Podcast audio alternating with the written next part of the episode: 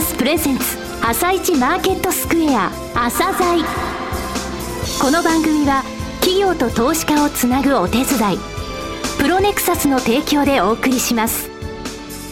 全国のリスナーの皆さんこんにちは。井上哲夫です。アシスタントの江連優子です。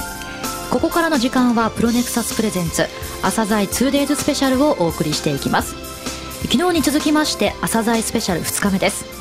半年に一度のこの番組今回は2日間にわたりお送りしています。2日目の今日は番組の目玉朝材銘柄として紹介する企業インタビューコーナー。今日も1社ご紹介するんですよね井上さん。はい、えー、今日の企業さんはですねゴルフテニス用品。でですね、多くのブランドシェアナンバーワンの企業さんですね、えー、ダンロップスポーツ株式会社さん、東証一部上場、証券コード7825ですね。はい。私もゼクシを使っているので楽しみですね。はい。えそして朝鮮スペシャル2日目は、パーソナリティの井上哲夫さんに来年の相場についてもお話伺っていくわけですよね。そうですね。あの、昨日の武者さんのテープもう一回流そうかと思ったんですけれどもね、あの、後半のところで少しお話したいと思います。はい、井上さん独自の見解も伺っていきます。それでは朝鮮スペシャル進めていきましょう。この番組は企業と投資家をつなぐお手伝い、プロネクサスの提供でお送りします。朝鮮今日の一社。朝鮮今日の一社。今日は証券コード7825、東証一部上場、ダンロップスポーツ株式会社です。今日は12月21日に行われた IR セミナーの模様をお送りします。まずはその中身お聞きください。ダンロップスポーツ株式会社代表取締役社長野尻康さんです。どうぞ大きな拍手でお迎えください。ダンロップスポーツさんは、まあ、スポーツと一緒に生きるということで、えー、おやりになってきてますがまず会社の概要等々お話し頂戴できますでしょうか？はい、えー、ダンロップスポーツの野尻です、えー、これから、あのー、会社のご説明をさせていただきますので何卒よろしくお願いします。まあ、我々あのゴルフとテニス用品の製造販売を主としている会社でございます、えー、国内では、えー、ゴルフテニス用品いずれも、えー、リーディングカンパニーでございます。技術力を生かしてゴルフクラブゴルフボールテニスラケットテニスボールといった用具に強みがございます。また海外ではゴルフクラブゴルフボールを中心に売り上げの拡大に力を入れております。またゴルフスクールやテニススクールそれからゴルフトーナメントの運営の事業も行っております。でブランドはダンロップスポーツの社名の下にゼクシオスリクソンクリーブランドゴルフとテニスの用品ではバボラを扱っております。ただこのバボラに関しては私どもが日本での独占販売代理店ということでフランスのバボラの代理店をやっております。次があの歴史でございますけども1909年今から100年以上前にイギリスのダンロップが、えー、神戸に日本の支店を設置しました。これが我々の起源でございます、えー、1930年に日本で初めて、えー、ゴルフボールテニスボールの生産を開始しました、えー、1960年に住友グループが資本参加をして、えー、その後えー、ダンロップスポーツは、えー、住友ゴムのスポーツ事業としてずっとやってまいりました、2003年に住友ゴムのスポーツ事業が独立して分社しまして、SRI スポーツという会社になりまして、2006年に、東京証券取引所の第一部に上場したということでございます、2012年去年社名をダンロップスポーツ株式会社に変更したということで、1930年から、80年間にわたり日本のゴルフテニス市場を開拓してその発展を支えてきたのが当社でございます、我々の企業理念と経営ビジョンですけども、え、企業理念は卓越した技術力でお客様のスポーツライフをもっと豊かにという技術力が、えー、我々の、え、バックボーンにある会社でございます。また経営ビジョンは、え、ブランドの価値向上それからグローバルに信頼される会社ということでブランドとそれからグローバル展開を非常に重視しております。今年の、え、売上の予想でございますけども、え、売上のうち81.7%がゴルフ用品です、テニス用品が10%、その他、スクールやトーナメント事業が7.6%というふうになっております。はい、それから地域別で見ますと、えー、日本での売り上げが65.2%、えー、北米が12.7欧州6.2アジア12.6というように、えー、売上の大半が日本になっておりますえゴルフ用品の、まあ、メインでありますゴルフ用品の売り上げの内訳はゴルフクラブが60%ボールが26%で、まあ、バッグその他が、えー、14%という売り上げの構成になっております。えー、国内は、えーまあ、北海道から沖縄まで販売の支店がございまして本社が神戸それから工場が兵庫県の市島というところにあらこれは神戸からあの北に1時間ぐらい上がったところですけどもそこでゴルフボール、えー、それと宮崎でダンロップゴルフクラブという会社でゴルフクラブを作っております。海外の拠点も、えー、たくさんございましてえー、アメリカのロサンゼルスそれからオーストラリアのシドニーイギリスのロンドン、えー、南アフリカのジョハネスブルグ、えー、こういったところに、えー、販売会社がございます。アジアでも韓国それから、えー、中国マレーシアタイに販売会社がございます。昨年のシェアの実績でございますけどもゴルフクラブで当社ナンバーワンの18.9%ゴルフボールは、えー、これもナンバーワンで30.9%、えー、公式テニスのラケットも、えー、27.9%テニスボール54.5といずれも国内では、えー、トップでございまして13年今年はおそらくこれを、えー、少しシェアが伸びた状況でトップを維持しているというふうに、えー、見ております。トップっていうのは維持することも大変だと思うんですがそれを逆に伸ばしているっていうところがすごいなと思いますよね。でそういう中で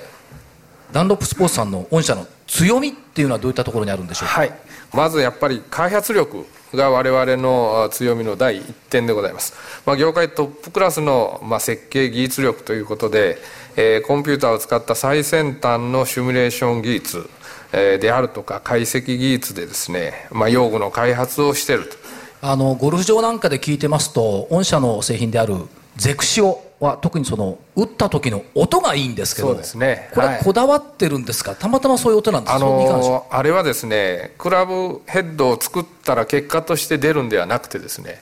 あのゴルファーが爽快感を感じる音を周波数分析しましてそういう音になるようにクラブヘッドをですね設計していくとそういうことでやってます音にこだわるクラブメーカーさんっていうのは御社だけでしょうか？うん、どうでしょうね、まあ、あの非常にあの近い音を出そうとされているメーカーさんもありますしそれよりも、まあ、あの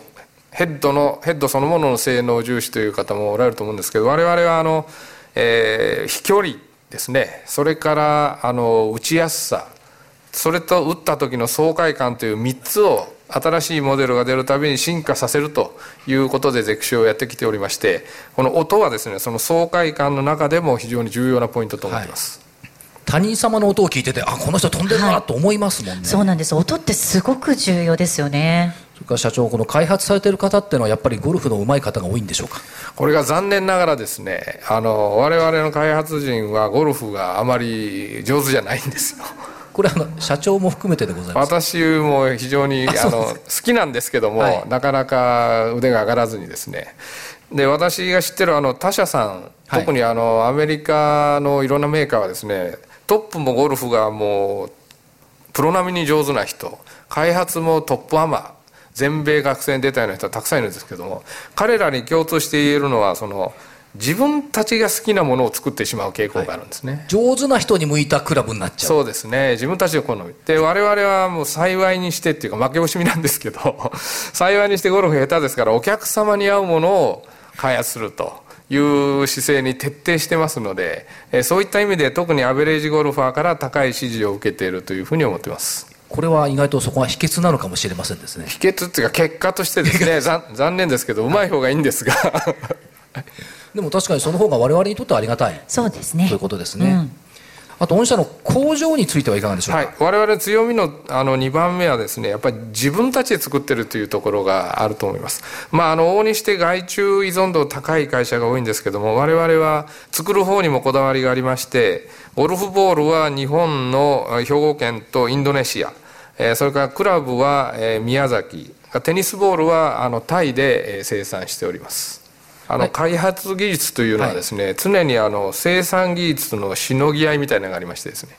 あの性能を追うとですねものすごく作りにくくなるんですね。それを外注してしまうとそこまでえーの性能が得られないんですけども我々は自分たちの工場の生産技術や今度その難しいあの開発をですねラインに乗せる努力をしますのでその両方であの性能の進化が得られるということになると思います開発と生産はやはり両輪であるっていうことですもねう必ずそうですね。はい。これですから一体でないといけないっていうこういうやっぱりポリシーをお持ちっていうことですね、はい、あの非常に強くそこはあ思ってます。はい。それと最近のトーナメントを見てますと御社の契約選手がまあ賞金王両方そうですよねそうですね。今年はまたまあ巡り合わせもあってですね、はい非常にあの男女の賞金王、それから男子はトップ10のうち7名がスリクソンのユーザーですし、女子もトップ10のうち5人。からアメリカの LPGA ではパクさっき言いましたパク・インビ選手2年連続ですから非常にまあ当たり年みたいなあの年だったと思います。まあそうは言ってもそのま松山英樹プロなんかはもう世界的レベルの選手だと思いますけども、ね。はい。やっぱりこういうプロと契約ができるっていうのはどっか秘訣があるんでございましょうか？あの松山プロの場合もそうですけど大体中学生ぐらいからずっとあのフォローしていってサポートしながらあの契約するということでですね、えー我々アマチュアのそういったチームありますし、まあ、プロのチームもあってですね、えーそういうサポート体制も、あまあ、世界トップレベルと思ってます。まあどっちにしても松山選手なんか世界に行ってはい、これからね活躍しますからね。を広めてくれているっていうことですもんね、はい、これからあの彼の、えー目標はメジャー制覇ですから、はいぜひメジャー制覇してもらってそうすると我々も非常に助かるなと。スリクソンがマスターズに輝く日っていうのは、見てみたい。そうですね。実はえー今年のマスターズが大体70人中9人ぐらい実はスリクソンのボール使ってるんですけど、はい。まだまだ露出が少ないもんですかだかららできればグリーン上でアップで取ってもらうとスリクソンってこう出てくるんですね。そうですね。はい。でもうあのゼクシオそれからあースリクソンブランドはもう相当な高いものがあると思うんですがこのブランドの知名度それから信頼感ということについてお話頂戴できますか？はい、あの先ほどちょっと言いましたけどやはりゼクシオはですね2000年の発売以降14年連続で、えーシェアナンバーワンで来ておりましてまああの先日発売したゼクシオ8もですね好調な滑り出しで、まあ、ホッとしてますけども、えーやはりあの我々ずっと2年に一度モデルチェンジをしながら必ずあの打ってもらうと実感できる飛びと打ちやすさ。えーそれからさっきの音も含めた爽快感ということでずっと高い信頼を得ておりますのでこのブランドはもう日本でもですね、えー揺るぎのない地位を築いたというふうに思います。それから今年特に松山プロの契約を契機としてスリクソンも、まあ、アスリート系モデルとしてのですね認知度も非常に上がりましたので、まあ、ゴルフのブランドの知名度という意味では、えー非常に高いと思います。それからテニスをやられてる方はもう皆さんダンロップ4とはご存知ですので、はい。こちらももうわざわざ宣伝する必要がないぐらいの認知度だと思ってます。まあ、トーナメントにしてもテニスコートに行ったにしてもどっちにしてもこのフォートって目につきますもんね。もうこれは有名なブランドということと,、えー、と社長ゼクシーウェイトドライバー売れ行きいいと思うんですけども、はい。今回どうでしょう？アイアンも売れてるというようなそう話なんですね。ドライバーがですねゼクシオ7が非常に好評だったんですがそれよりも10%以上売れてますしアイアンはゼクシオ7の1.4倍のあスピードで出ていってます。1.4倍ってこれ結構速いスピードですよね。あのーまあ、実はですねアイアンっていうのは買い替え頻度がドライバーほど高くないんですね、はい。でそのアイアンがこういうふうに出ていくというのは、まあ、あの物の評価が、えーをいただいているのもありますけども、まあ、最近そのボーナスが増えたとか、はい。株価が上がったという、まあ、明るい面と、えーそれからおそらく来年の消費税も見られて、えーその辺の影響もあるんではないかというふうには見てます。大体普通ですとアイアンってまあ5年とか10年とか買い替えない方多いですよね。多いですね。の割にアイアンが売れ生き延びてるってことはやっぱり製品の評価っていうのもあ高いんじゃないでしょうか？いやあの今度のアイアンはですねまあアベレージゴルファーそれこそその下手くそが設計してますからです 下の方打点が下の人が多いんですね、はい。あのそういう人たちでも球が上がりやすくて飛ぶようなスイートスポットを下に広げた形になってますんでこれも打っていただければ必ず分かるし、特にレディースはもう圧倒的にゼクシオが強いですが女性はもうゼクシオだともう離せないというぐらいボールが打ちやすいと思います、はい。まあ、あの関東の県アマとか行くとですねみんなゼクシオ使ってますよね女性は。はい。さて社長そういう中で、えーと、第三四半期の業績と今期通期の見通しこのお話を頂戴できますでしょうか？はい。えーとまあ、まとめて言うとですね、あの今年はあの、まあ、増収であの着地しそうなんですけども、えー、利益的には為替の影響で、えー、減益になったということでございます。まあ、ゼクシオ発売2年目ですけども、あの2年目でやはり利益が減りましたが、あの他のスリクソンといろいろなものを売れまして増収は確保できたと。それからアジアでも増収しているというところです。この発売2年目とはゼクシオ7の方ですね。そうです。7の2年目です。はいセブン2年目っていうことですが、その前と比べるといかがですか、そそんな押し込みでもないような気がしますもともとゼクシオ2年目の年は、われわれ減収が多かったんですけども、今年初めて2年目で増収になったというのは、そのセブンの人気が非常に根強かったということと、まあ、松山プロ効果も含めたスリクソンがあの高い評価を得たということだと思います。地域別ではいかがでしょうか？えー、地域ではですねあのえー、日本で、えー、減収ですけども、えー、アジアで、えー、非常に増えてまして、えー、北米と日本で減収アジアで増収ということになってます。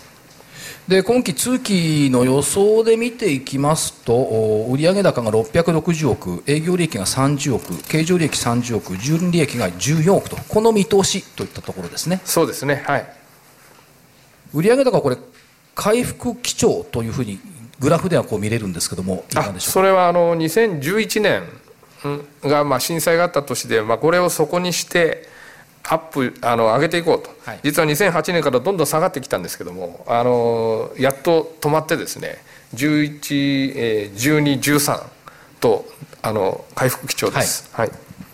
さてそういう中で成長戦略というのをお伺いしたいんですけども成長戦略の中でまずはゴルフボールの市場からいきましょうか。そうですね。このグラフ表に示すようにですねボールの市場は北米が非常に世界で大きくてですね、えー、41%北米です。2番目に大きいのが日本。22%で両方足すと63%という、まあ、日本と北米が非常に大きな市場です。それからヨーロッパがその次。えー、韓国台湾があその次なんですが単独の国でいうと実は北米日本の次あのアメリカ日本の次は韓国が3番目に大きな市場です。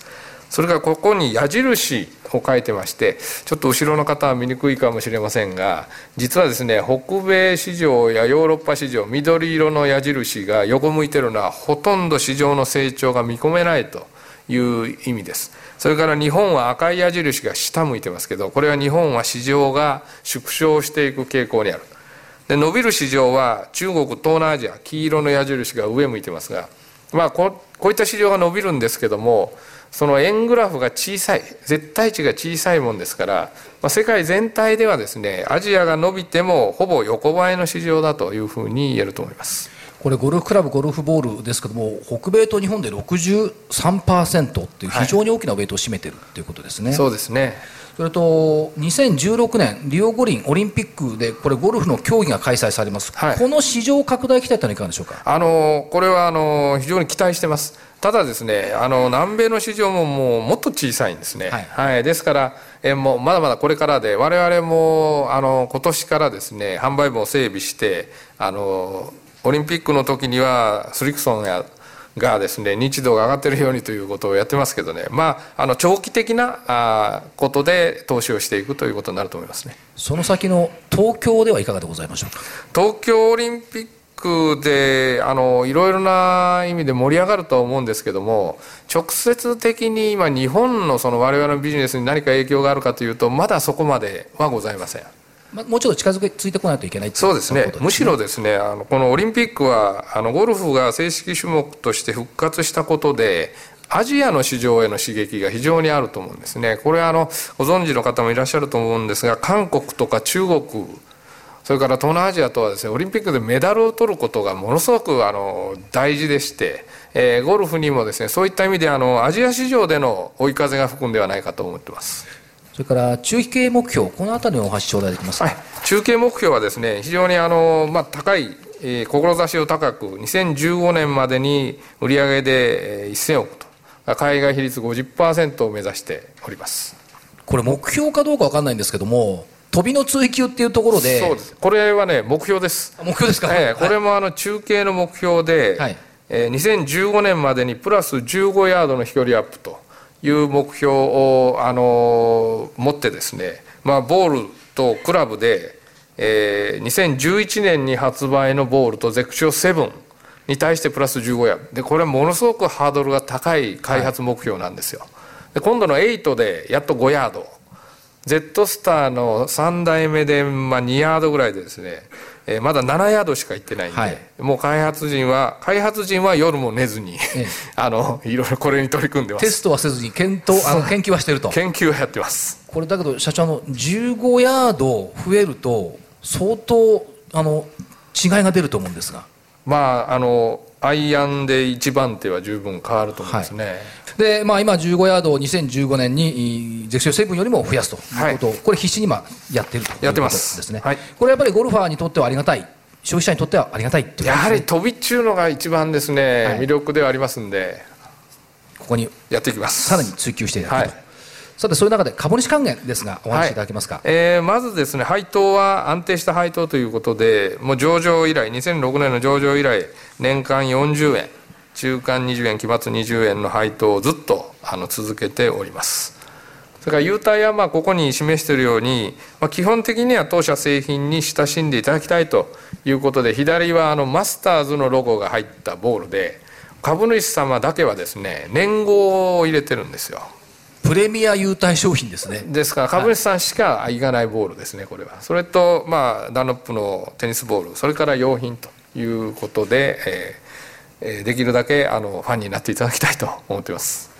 株主さんでないともらえない優待グッズがたくさんあるということですが、いいですね、テニスとかゴルフをおやりになる方はちょっとたまらない優待ですね、そうですね。さて今年2013年でございますがどんなあの話題が御社にとってはございますでしょう、今年はあのまず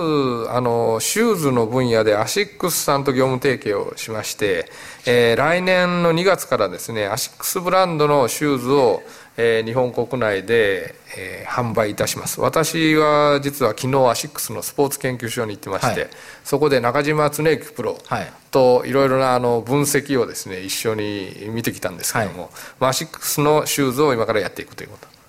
これあのアシックスっていうのは特にそのマラソンですとか短距離ですとか割と陸上選手使ってることが多くて、はい、足に馴染みやすい靴っていう印象があるんですが、はい、それとゴルフの御社とか結びつくといい靴がなんかできそうな気がするんですが、えー、それでねアシックスさんもやはりですねそのゴルフのスイングに関してですねあった靴というのをですね、まあ、我々と一緒になって非常に新たな発見が多かったで昨日中島さんも言ってましたけどやはり50代のゴルファーと松山プロや藤本プロみたいな20代のゴルファーのあの重量配分とか全然違うようですね打つ時。ですからやっぱりその人に合った靴っていうのが今後どんどん出ていくんじゃないかと思いますね。社長この2016年をめどに10億円シェア10%を早期に達成国内トップ3を目指すとございますが、はい、やっぱりこれ期待感のある商品になってくるんでしょうか？なってると思います。14年にですねこのグラフは7億ぐらいですがもっと出そうな手応えがありますんで1年前倒しぐらいでいけるんじゃないかと思ってますあ16年ではなく1年前倒し。これ楽しみですね、はい、じゃあ、はい、はい、そうですね。ぜひ頑張っていただきたいと思います、はい、先ほどのゼクシオ8の発売。はい。これ12月7日からもうさっき言いましたけど非常に順調なえー、滑り出しで、えー、大変あの、まあ、ある意味安心 してますけど。さてそれとゴルフ市場の活性化っていうことを御社手がけておられます、はい、これはあのやはり日本のその人口構造の変化でゴルファーが、あのどんどん減っていってますし特に今若い人のそのエントリーが少ないもんですから、えーまあ、今年始めたのはその18歳から39歳までのゴルフを始められる方を支援しようということで、えー、3000円出していただくと24回のレッスンとゴルフクラブ1セットを1年間無償でお貸ししますということで、まあ、今年はですね関東50名関西50名試験的に始めて来年はこれの倍なんかあの殺到していると伺ってるんです。あもうあっという間にあの応募が埋まりまして抽選になってですね、はい。まああのそれだけやはりあのやりたいという方が多いと。これはまあ事前に調べたら、えー、そうだったもんですからね。あのこれ拡大していってまあ、できればあの他のあのゴルフメーカーとか練習場さんも一緒に賛同してもらうと本当の意味での日本の活性化になるんじゃないかなと業界を上げてということですね、はい、そうなってほしいんですよ、はい、裾野の拡大にも役が立つ役に立つということですね、はい、わかりました。ありがとうございます。さあ、ではこの後桜井さんの株価分析移っていきたいと思うんですが、えー、ここで社長をお見送りしたいと思います。えー、証券コード7825ダンロップスポーツ株式会社代表取締役社長野尻久さんでした。ありがとうございました。ありがとうございました。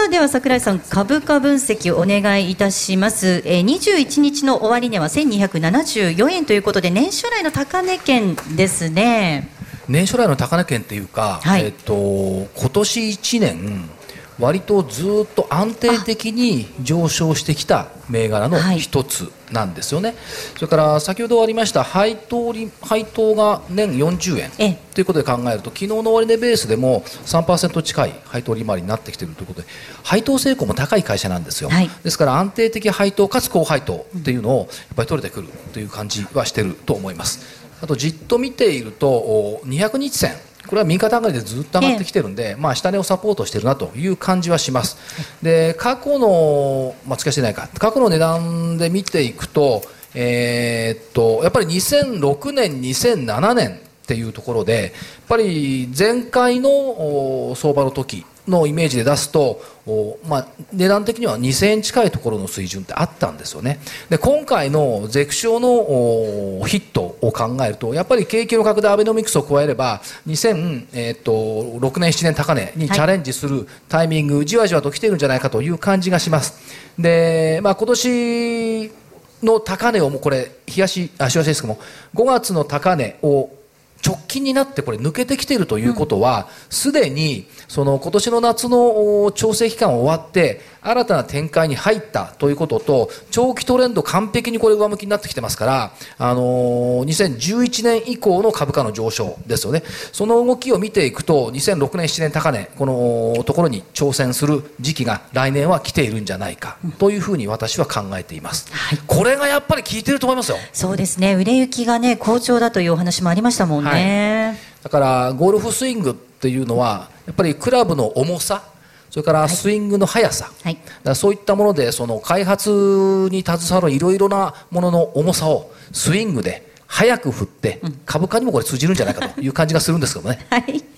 さあここまでは証券コード7825東証一部上場ダンロップスポーツ IR プレゼンをお届けしました。企業ディスクロージャー IR 実務支援の専門会社プロネクサス。上場企業のおよそ6割2200社をクライアントに持つこれはアジア証券印刷の時代から信頼と実績を積み重ねてきたからこそ。さらにプロネクサスが目指すのは企業と投資家をつなぎ日本の株式市場を活性化させることです。プロネクサス私たちは個人投資家の皆さんを応援します。井上哲夫今日のストラテジー。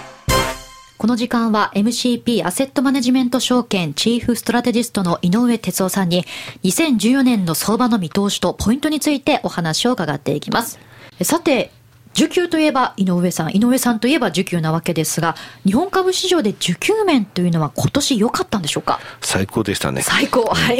あの、まず今まで上値の目処、つまりあの、レジスタンスって言われてたものがですね、逆にサポートラインになったってことなんですよね。あの、最低の改ざんよくこの番組でも申し上げるんですが、東証一部の時価総額のね、0.75%までいくと、リーマンショックの後っていうのはもう重いって言って解消売りが出ていったんですね。今0.75%って軽い状態なんですよ。で、0.95%、つまり1%近くまでいくと売りが出て、えー、S q とかあって、また0.75%ぐらいになると、そこからまた積み上がっていくと。指数も上がる。つまり、今までのレジスタンスがサポートになったということですね。で、外国人もですね、えー、積み上げてます。ポジションにつきまして。で、今回、2005年から2007年の時の外国人の買いと違うことが一つありましてね、アジアも毎月2000億買ってくれてるんですよ。ですので、非常にあの需給面というのはいい形なんですよね。はい、それから信用取引、えー、私が話すときは信用残高とかね、信用取引言わなきゃいけないんですけども、売買代金が非常に大きいんですね。昨日武者さんともお話してたんですけれどもね、回転がうまく効いてます。はい。ネット証券の6社の売買代金っていうのが毎月、えー、クイックとですね、えー、金融財政事情研究会っていうところがまとめてるんですが、あのー、アベノミクス始まるまで毎月5兆円ぐらいだったんですね、全体で。でそれが今年の1月から信用の担保制度ってものが変わってから20兆円以上なんですよ。で、5月のあの急落した月って44兆円も作ってるんですね。20兆円以上ってことはですね、国民1人当たり20万円ぐらい毎月やってるんですよ。はい、4人家族で80万円信用の売買やってるようなもんなんですね。だこれが回転効いてる。しかも厚みってものをマーケットにもたらしてるってことですね。ここで重要なのは、レジスタンスからサポートに変わったってことは、相場で言いますとね、今までオシレーター系、つまり逆張り系の相場だった。それがサポートってことは順張り系に変わった。レジスタンスからモメンタム、つまり順張り相場に変わったっていう、その状態にまだいるってことなんですよね。はい。はい、まあ、2013年というのは本当に良い相場だったかと思うんですが、では来年2014年はどのような相場と見たらいいんでしょうか？まずね、いいと思いますよ。っていうのが、過去10年間振り返ってみても、世界的に株式市場が大きく揺らいだ時っていうのは2回あるんですね。はい、一つはリーマンショックって言われてますが、リーマンショックはサブプライムローン問題の一つでしたと。で、この時っていうのは、金融機関潰れちゃうんじゃないか。そういう不安があったわけですね。それからもう一回は、欧州の財政危機の、話。この時も欧米の、えー、金融機関が、信用不安でいっちゃうんじゃないか、倒れちゃうんじゃないか、そういう不安があったわけですね。えー、ただし、アメリカのサブプライムローンの問題っていうのは、TARP、TARP でやっぱり100兆円近いお金をぶち込んで、えー、救ったわけですね。で、ヨーロッパの財政危機で、あの、銀行につきましては、必要なところ手を挙げなさいと ECB は言ったわけですね。はい、そこに対しては3年1%の、えー、金利でお金を貸します。で、そのお金が今返ってきてるんですね。ですので、欧米ともに金融機関の信用不安がないっていうのは非常に大きい。となりますと、2014年のことを考えますとね、今のところそういった状況ではないですよね。まあ、ちょっとイタリアが、政府が心配かなっていうところはありますが、あの、過去数年の中では一番その、えー、信用不安というものはない状態でマーケット入っていけると思いますね。なるほど。はい、盛り上がる相場と見ていいわけですね。はい。これで年を明けます。で、一つだけやはり懸念としてあるのは、アメリカの財政赤字の、えー、上限引き上げの問題なんですよね。これは1月15日までのところの予算、それから2月7日っていうのが、えー、財政の、えー、赤字の引き上げの期限になってるんですが、もう少し余裕ありそうですけれどもね。はい、ただこれが3月にぐらいのところまで伸びたとしても、今の共和党の姿勢っていうのは変わらないと思うんですね。ティーパーティーっていうですね、えー、うるさ型のあのおじいちゃん連中いますからね、はい、えー、共和党とえー、ティーパーティーってものが、えー、かなりまたごねるでしょうと。となりますと、昨年の、あ今年のですね、えー、政府系のあの機関が閉鎖されましたですよね。はい、ああいった事態っていうものがまた出てくる可能性はあると。えー、そしてただ大切なのは、なぜ、えー、今年の秋の時っていうのは、そんなに債券が動揺しなかったかっていうと、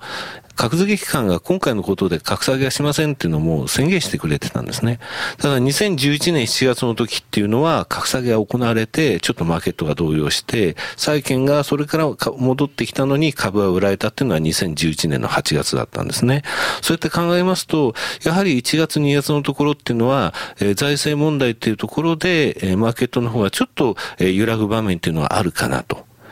というか、そこが終わったらですね、はい、その後っていうのはあまり不安材料はないというふうに思うんですよね。はい。としますと、買うとしたら、そういったタイミングをうまく狙った方がいいわけですね。そうですね。あの、節分天井、彼岸底とか言いますけれどもね、はい、あの、逆にこの今年節分の終わってしばらくのところが、え買い場になる可能性ってありますね。なるほど。はい、まあ、うまくそういったタイミングを見計らうのが大切のようですね。そうですね。はい。はい、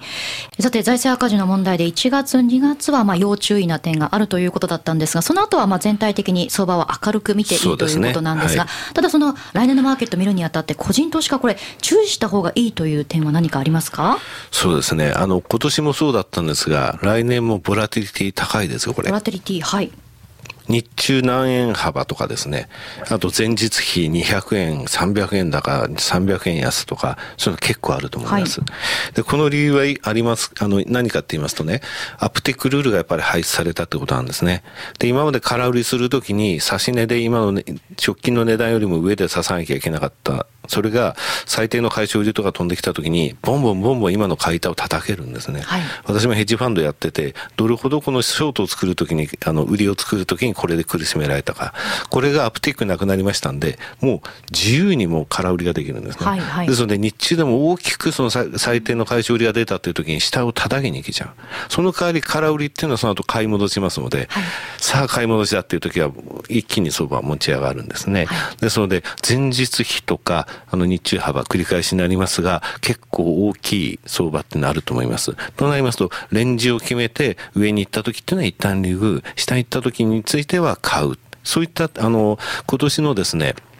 えー、7月以降、非常に個人うまくそれをやってきたんですね。信用取引につきましても。はい、えー、同じようなスタンスで、えー、結構小刻みに、えー、臨んでほしいと。また、ニーサがありますのでね。はい、ニーサについては、銘柄を絞って、この銘柄については長期投資できるっていう銘柄をですね、朝剤で聞いてですね、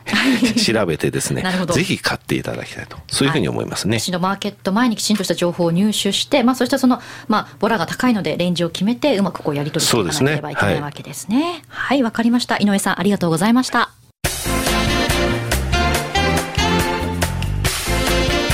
さて早くもですね番組そろそろお別れの時間となってきたわけですが、ね、ここでですねレギュラー放送のアシスタント長野静香さんに来ていただいています。よろしくお願いします。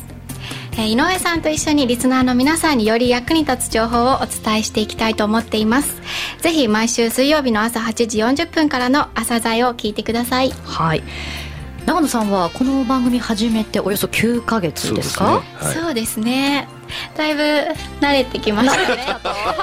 どうですか、今井さん。今リスナーが笑ってないというかと思いますけれどもね。あの日々成長している長野静香でその、えー、これからに、えー、どうぞあの期待してくださいという感じですね。温かく見守ってくださいといった感じでしょうかね。そして長い目で。長い目で、はい、長野さんどうですか？9か月やってマーケット楽しくなってきましたか？そうですね。毎日の相場の変化とか見ていて面白いですし、はい、投資家の方の気持ちで上がったり下がったりするので。そういうところも、ねはい、長野さんね毎日マーケットのことをまとめて僕に送ってくれるんですよ。偉いじゃないですか。それをねしてくれてるんであのどんどんどんどん言うこととかこういうことを言いたいっていうことをですね番組の前に私に言ってくれるようになってきたので。はい、じゃあ半年後の朝鮮スペシャルは私長野静香のアシスタントのエズレットで 参加させていただきたいと思います。えではですねまた半年後ですね皆さんにお会いしたいと思います。ここまでは井上哲夫と江連優子と長野静香でしたこの番組は企業と投資家をつなぐお手伝いプロネクサスの提供でお送りしました。